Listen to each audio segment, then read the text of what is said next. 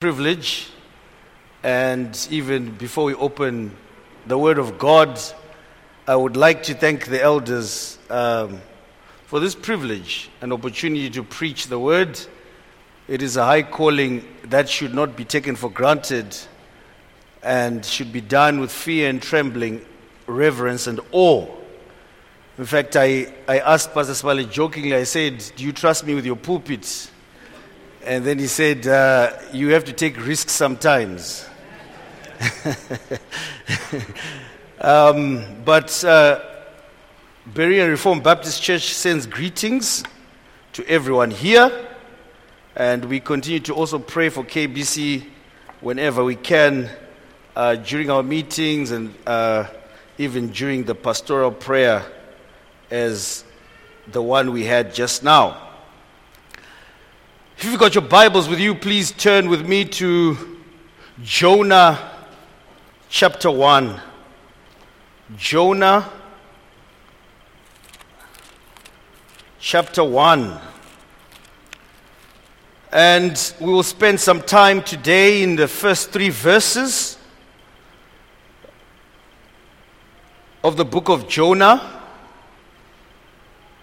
And I will be reading from the English Standard Version this evening. Jonah chapter one, verse one to three. Hear the word of God as it comes to you this evening.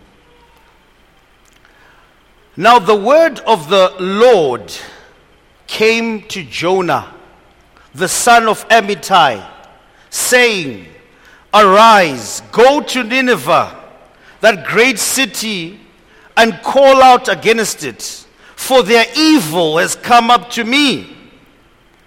But Jonah rose to flee to Tarshish from the presence of the Lord. He went down to Joppa and found a ship going to Tarshish. So he paid the fare and went down into it to go with them to Tarshish, away from the presence of the Lord. Let us pray. Oh, dear God, this evening we ask that by your Spirit you may speak to us. Lord God, we want to confess that most of the times we are sometimes indifferent about the Word of God. Sometimes we drift away and think about other things that have got nothing to do with your Word. But we ask that today, this very moment, that you may rein us in, as it were, and hold us together, such that for this little moment that we have, we may concentrate on the Word of God. We pray that once the conviction of the Spirit comes, we may not harden our hearts like the Israelites at the waters of Meribah and Massa. Oh, dear God of heaven, we pray that even as we see the narrative of Jonah, we may see Christ. We may see ourselves a reflection of hearts that are usually taken away, taken away from the presence of God and blown away to worldliness and sin. Lord God, I just want to pray for myself. I pray that you may enable me to preach with clarity, with boldness, with fervency, with zeal. And praying that if there's anyone amongst us this evening who does not know you, who is a stranger to grace, who is a stranger to Christ, that today will be the day of salvation. And I pray for the saints, for those who are beloved, who are struggling with sin, who are struggling with doubt, who are struggling with waywardness, that they may come back to their first love. Oh God, would you hear this our cry? In Jesus' name, amen. When I was given a task to preach at K B C, I asked myself what I should preach on or teach on, because these are people who have been exposed to sound doctrine and sound thunderous preaching for many years. It cannot be taken for granted. And so in my mind I was wrestling. But I thought that since mankind is mankind everywhere, including K B C, it will be very appropriate to take us back to the nature of man, to the sinfulness of man, to the fallenness of man, such that even the best of Christians and children of God are prone to wander and go astray. Today we want to explore together the disobedience of Jonah. You know, sometimes the Christian life can become routine. We can become comfortable with a certain lifestyle and be content with just getting by. There are just some Christians who are content with the mundane, with the ordinary. They don't want to grow. Just as, you know, I'm all right if I just become saved, just to barely make it above the water. My main aim this evening is to sound the warning alarms in our hearts and our minds that disobedience to God is always lingering, and it should not be taken lightly. Neither should we get to a point in our walk with Christ where we think we are safe from the great fall. Granted, those of you who are Christians are saved by grace, alone through faith, alone in Christ alone, and are justified by faith. Praise the Lord. But that does not protect you from the ever-present old man, the flesh, and the devil. So it is of utmost importance that we keep watch of our lives in all circumstances as we march to Zion. Just a, a brief background on the book of Jonah. It's the fifth book of the minor prophets, the twelve minor prophets, chronologically, and it should be understood as a historical and a prophetic narrative. It focuses not on the words of the prophets as the other prophetic books, but on the actions of Jonah. Of Amittai, the father of Jonah, nothing is known. Jonah himself is mentioned elsewhere in Second Kings chapter fourteen verse twenty-five as Jonah the son of Amittai, the prophet who was from Gath-Hepher, the proclaimer of God's blessing to the northern kingdom of Israel during the reign of Rehoboam. So based on Second Kings chapter fourteen, it is probably in this time that this was written. King Jeroboam the second's military prowess ushered in a period of remarkable peace and prosperity. But this was, however, not the picture painted by his other contemporaries, Hosea and Amos, who showed that the kingdom had fallen into a state of social, moral, religious decay. And despite the focus on the prophet, this book, if you read it, is about God's mercy and love towards sinners, towards Jonah, God's patience, God's long suffering. A picture that God's love extended beyond the Israelites mirroring the gospel of the Lord Jesus Christ. With that being said, dear friends, I want us to look at three points on the, dis- uh, the disobedience of Jonah this evening. I want us to consider that the disobedience of Jonah was premised on a clear command from verse one and two. I want us to see that, secondly, Jonah was in deliberate defiance. Verse three a. And the last point, I want us to see that Jonah not only deliberately defied God, he endeavored to evade God. Let us look together at the clear command, which is found in verses one to two. Listen to this. Now the word of the Lord came to Jonah, the son of Amittai, saying, Arise, go to Nineveh, that great city, and call out against it, for their evil has come before me. God had a message and wanted it to be communicated via a mouthpiece, which is the prophet of God, to a particular people, the Ninevites. The command was as clear as daylight. The command was non-negotiable.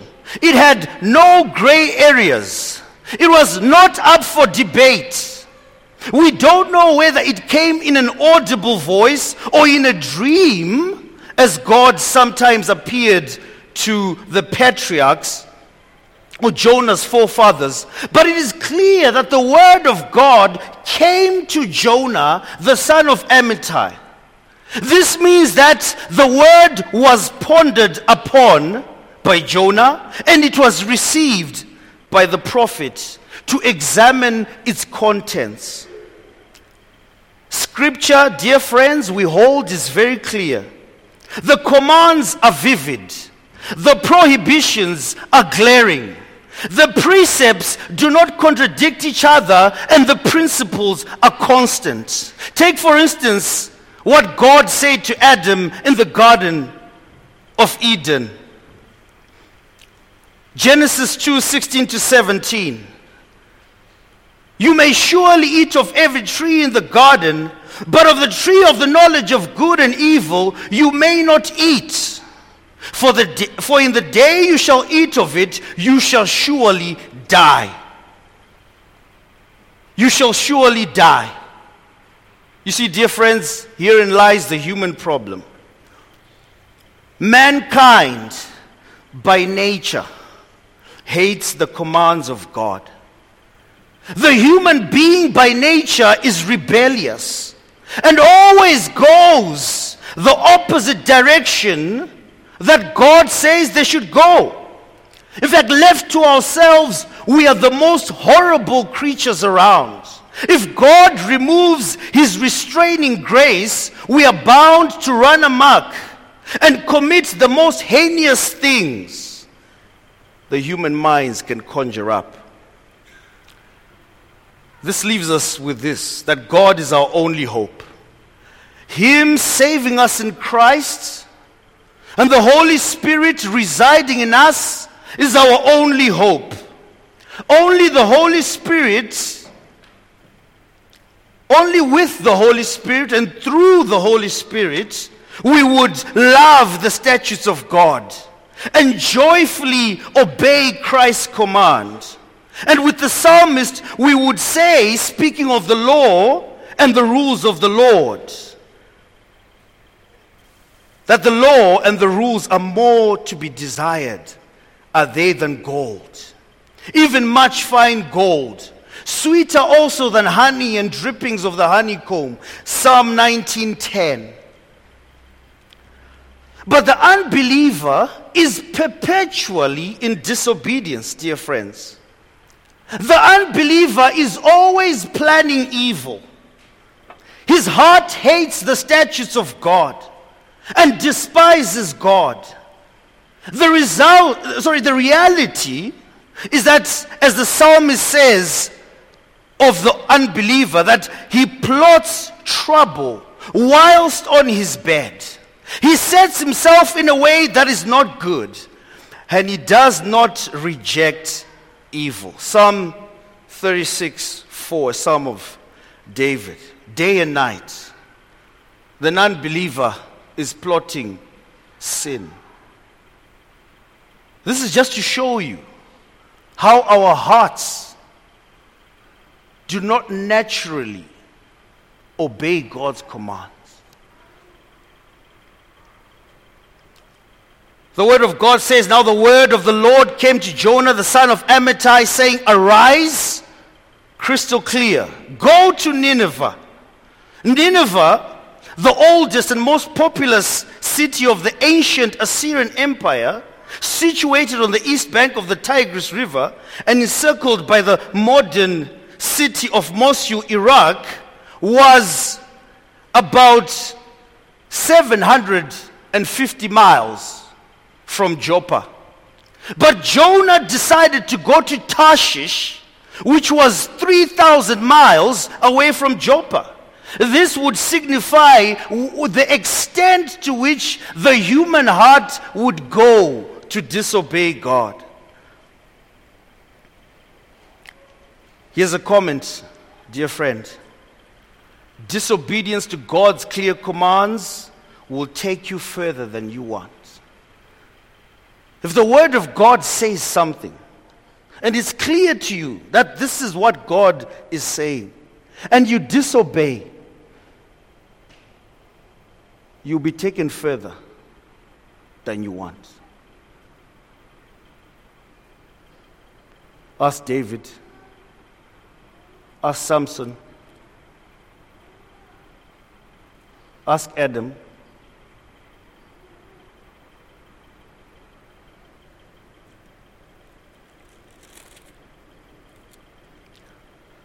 Jonah was to be a representation of God.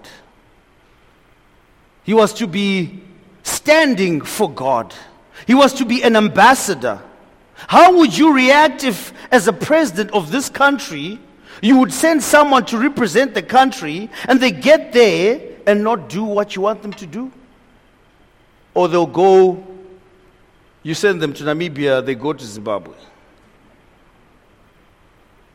That's our hearts. Those are our hearts.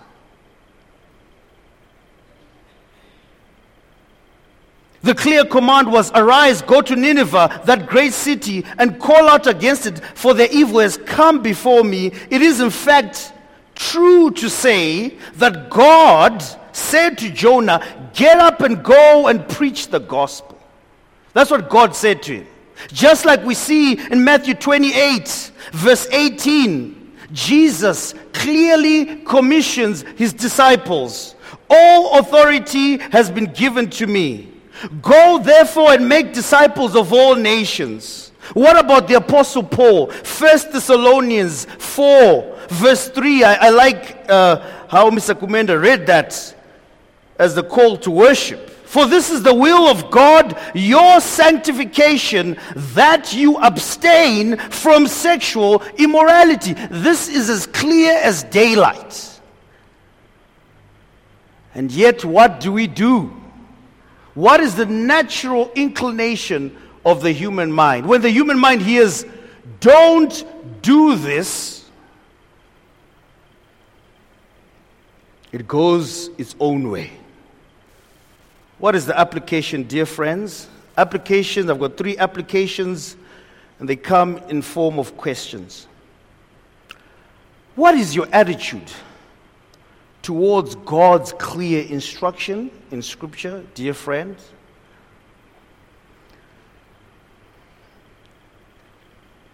Where do you think your life would be right now if you took heed of the Word of God? I don't know what you're going through. I don't know what sins you're dabbling in. But I'm asking the question, if you indeed had obeyed, where would you be? Do you find it difficult to exercise obedience from the clear commands of Scripture with childlike faith. Do you find it difficult? Maybe if you find it difficult, then maybe you may not be a Christian.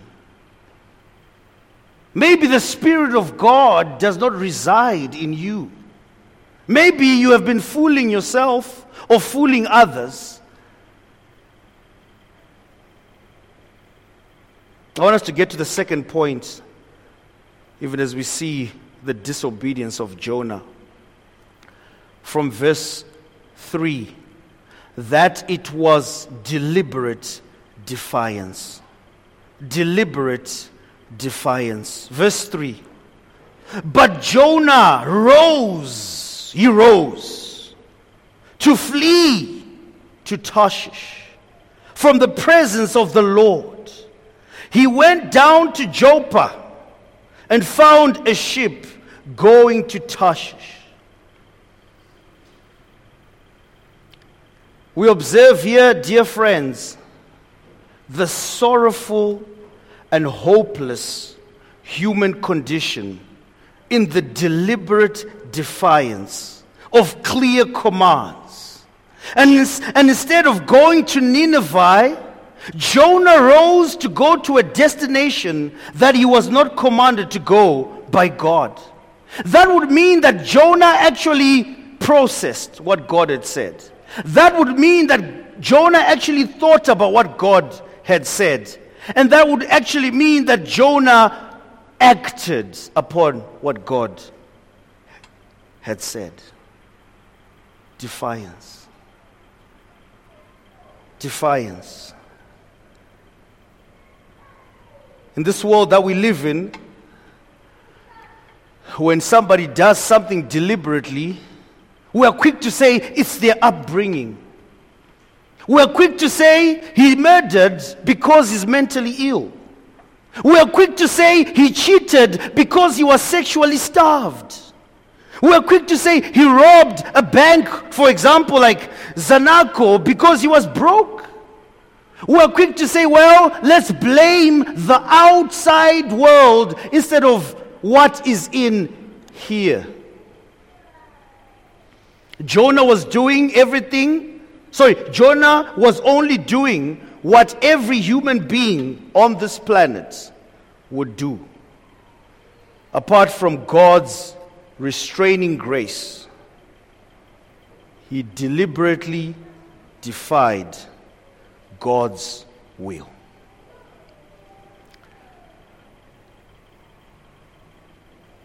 There's a lesson to be learned, dear friends, about the human heart, is that not only does the human heart ignore clear commands, but it moves you to deliberate defiance. And Christians, I would like to appeal to you tonight that some of you are deliberately defying God in certain areas in your life, and you know it. Young man, perhaps your attention has been taken by a non-Christian lady. And your appetite has been aroused and you want to go and marry her. Heed the warnings of Scripture from Jonah's story and abort mission. Time out. What about those of you in business? There's a business deal that you want to do which involves the elimination of an individual. Or maybe you want to get into an illegal business deal which will get you to a million faster than your peers. And you know that this deal will get you into trouble. Even if you're not caught by the authorities, God knows, and you know it. Abort mission. Abort mission. Run as fast as you can. Flee to God. Many of us have got issues that we need to deal with urgently in our lives, in our very souls.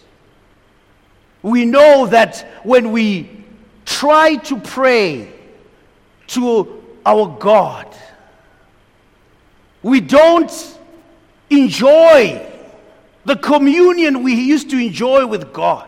When we read the Word of God, the words of Scripture are bitter. Perhaps you've grieved the Holy Spirit of God, and God does not hear your prayers momentarily. Ephesians four thirty.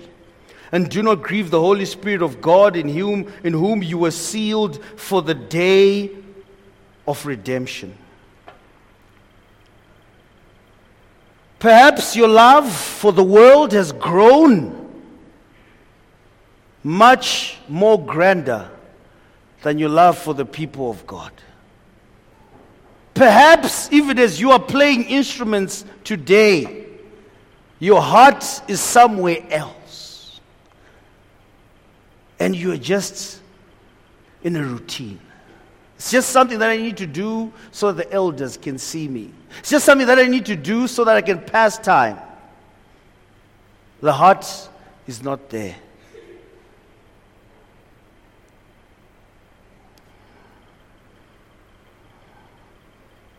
Go back to your first love, Christ, and cling to Him.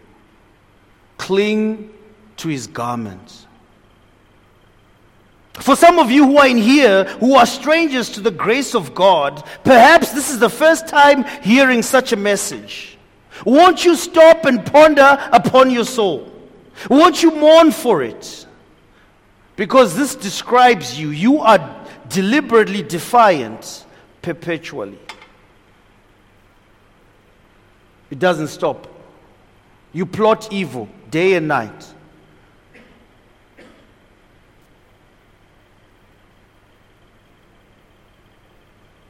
The invitation is extended to you, sinner and saint alike. The words of the Lord Jesus Christ are some of the most comforting words in all of Scripture.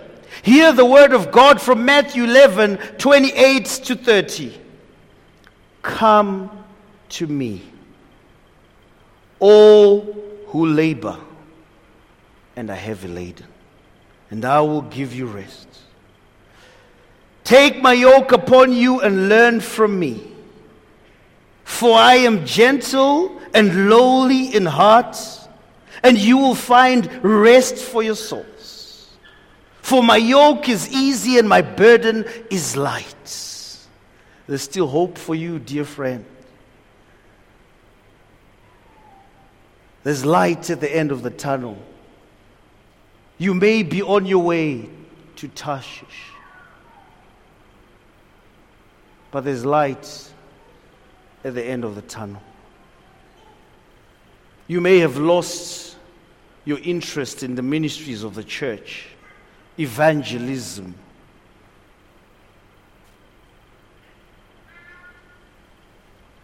The heart for the lost, those who are perishing in bars, those who are perishing on the streets. You may have lost that. That urge to go that you once had. Christ says, come. Come. But I want us to see the third point, dear friends, in Jonah's disobedience, that he was endeavoring to evade. Not only did he deliberately defy God when he rose to flee Tarshish? Sorry, to flee to Tarshish from the presence of the Lord. Verse three b says he went down to Joppa and found a ship going to Tarshish. Full stop. So he paid the fare and went down into it to go with them to Tarshish, away from the presence of the Lord. Wow. Friends, if ever Jonah was on Mount Everest spiritually, then he had now fallen to the very bottom of Mount Everest. If ever Jonah was on top of the Himalayas spiritually, he was now at the bottom.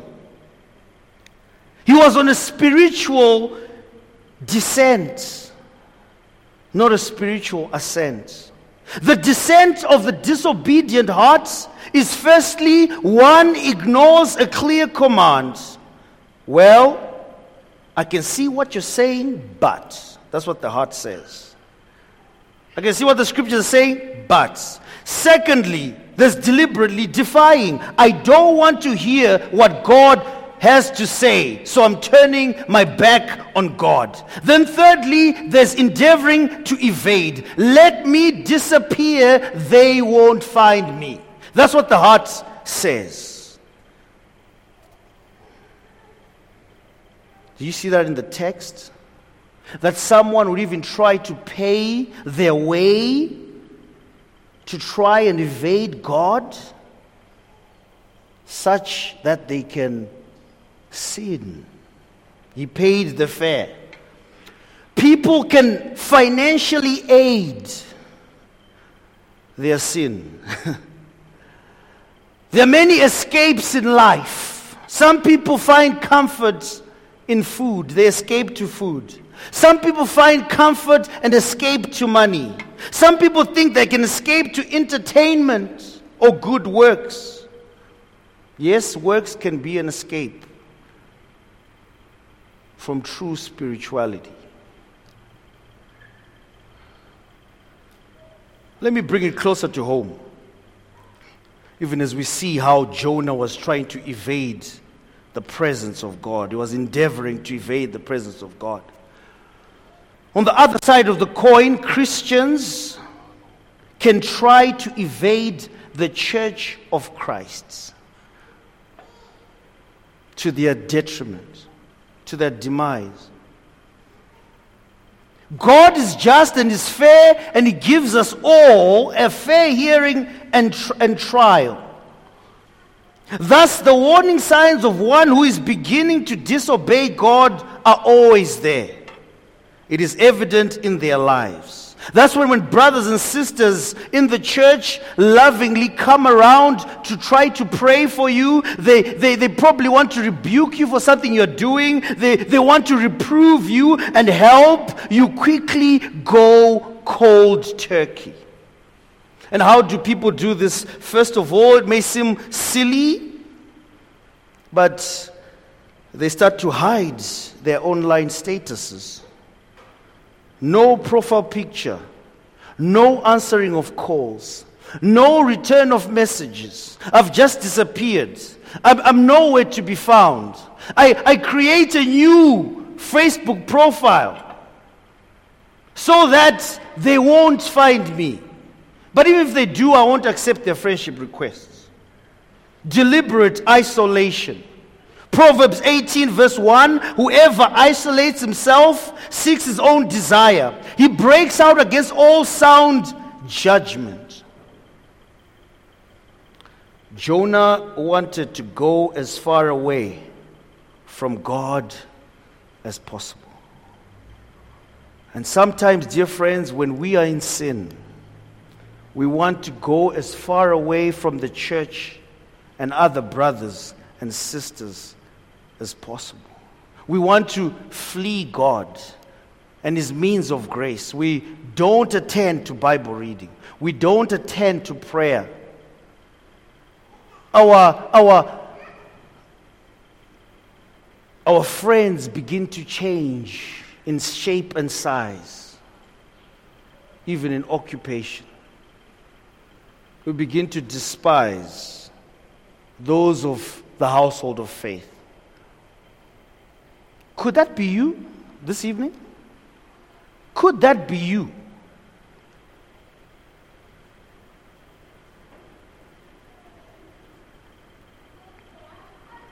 Listen to a commentator as he critiques Jonah's actions. He says it is, it is, it is a mistake to suppose that Jonah did not know that God was in Tarshish as well as in Jerusalem. For it is impossible to associate such ignorance as that with the true prophet of God. So what is this commentator saying? He's saying that no one can hide from God. It is foolish to think we can hide from God. Thus we must go to him instead of away from him. We must go to him and say, God, here I am. Here's my heart. Take my heart. Seal it for thy courts above. That's what Jeremiah twenty-three twenty-four says in the context of false prophets. Can a man hide himself in hiding places? So I do not see him, declares the Lord. Do I not feel the heavens and the earth, declares the Lord? And guess what? Genesis three eight, the fall of man, right at the beginning, they tried to hide from God. They heard the sound of the Lord walking in the garden in the cool of the day, and the man and his wife hid themselves from the presence of the Lord among the trees of the garden. Psalm one thirty-nine, verse seven, a psalm of David. It's very, very popular psalm. Where shall I go from your spirit? Or where shall I free, flee from your presence? If I ascend to heaven, you are there. If I make my bed in Sheol, you are there. If I take the wings of the morning and dwell in the uttermost parts of sea of the sea, even there your hand shall lead me, and your right hand shall hold me. God is everywhere. Therefore, we cannot flee him, even when we think we can. Even when we try. You will be caught, dear friend. You will be caught. You will be found out. It is better to surrender to God whilst there's still time. To surrender to him your most heinous actions or things that you think, well, you know, this is what I'm in right now, and I and I just, I don't know what to do. Come back to the fold. Go to the elders. Ask the elders for counsel. Beg for counsel. I'm struggling with sin. Help me. I do. I, I, I, I, I don't feel that communion that I used to feel with God anymore. And if you trace that, you if you trace every, uh, I would say every sign of disobedience in our lives, it is traced back to sin.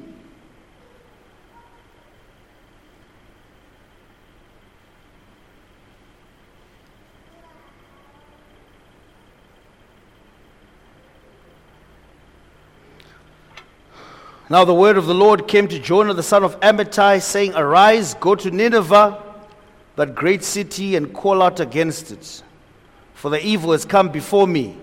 But Jonah rose to flee Tarshish from the presence of the Lord. He went down to Joppa and found a ship going to Tarshish. So he paid the fare and went down into it, to go with them to Tarshish, away from the presence of the Lord. Friends, there's one who obeyed God fully. He never attempted to evade God, even in weakness. He just cried out in Gethsemane. In fact, let's turn there.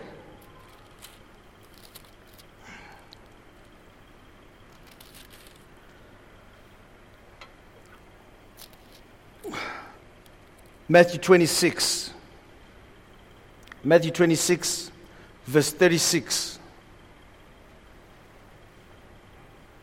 reading. Then Jesus went to them, to a place called Gethsemane.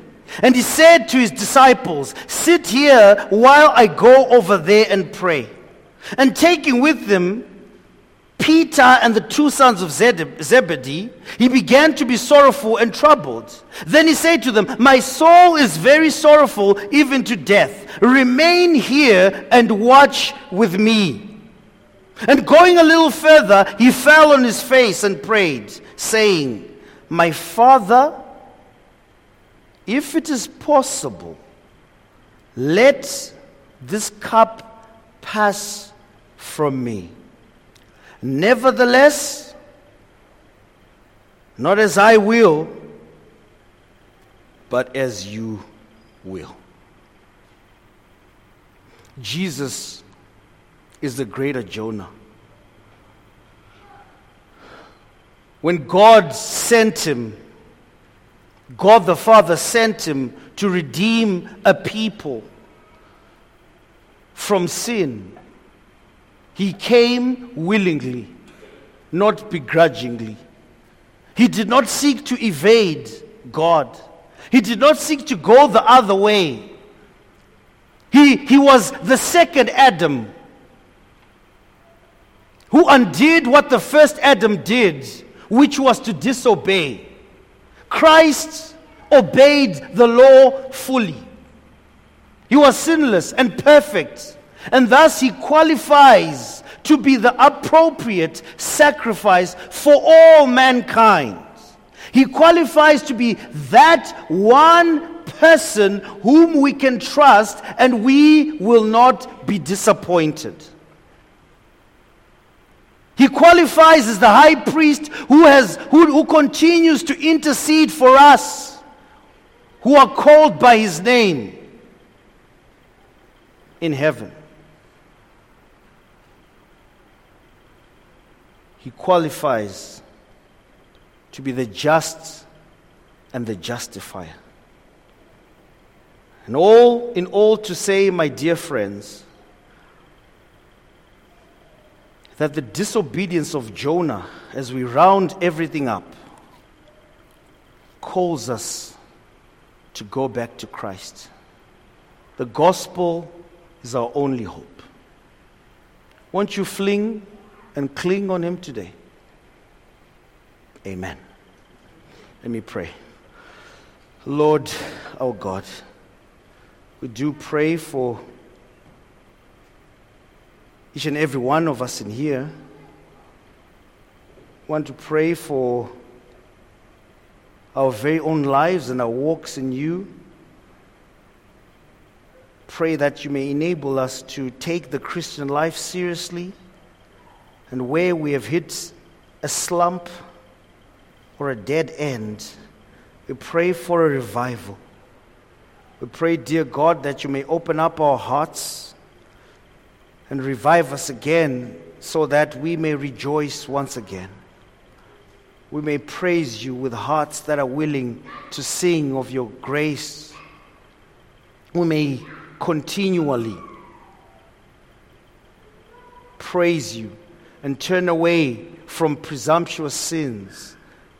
Turn away from a life of disobedience. Turn away from plans of disobedience or defiance, or evading God. We thank you for the cross. That is our only hope. We thank you for Christ, who is the propitiation, the atonement, atoning sacrifice, the only substitutionary sacrifice that is worthy to be held in high honor. We pray all these things in Jesus' name. Amen.